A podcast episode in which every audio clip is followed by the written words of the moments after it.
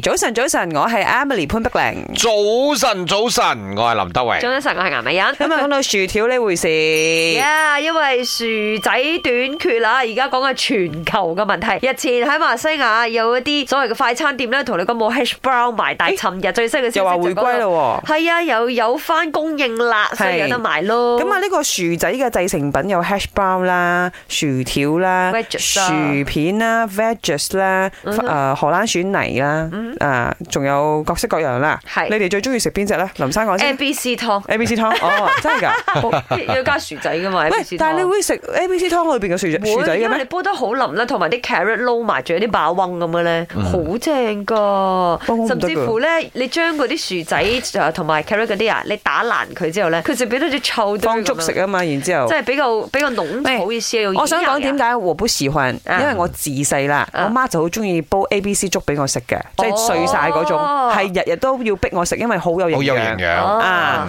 然之後我而家大個我就唔食啦，貨比係就真係好勁。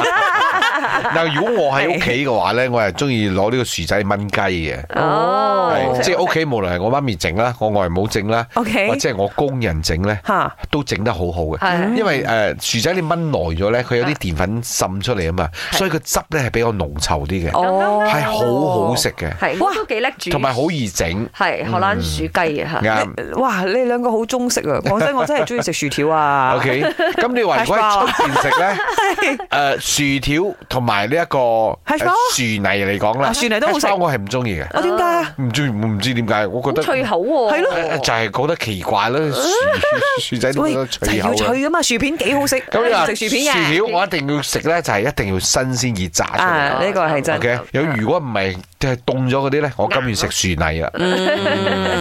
早晨啊，早晨啊！我媽係將啲薯仔切成誒、呃薯仔角啦，咁跟住誒炸好咗少少誒金黃金黃，之後咧就揼啲誒麥片上去，好好食噶。跟住中意辣嘅就可以擠啲咖喱鹽一齊炒一炒，兜一兜佢就好好味噶啦。咪三位主持早晨，我最中意嘅薯仔料理啊，當然係咖喱肉碎炆薯仔啦，撈飯一流啊！哇！講起薯仔，我又諗起我自己做嘅薯仔沙律，即係加多少 mayonnaise 同埋加多少蛋落去，撈下撈下放雪櫃，哇！再攞出去食，好好味。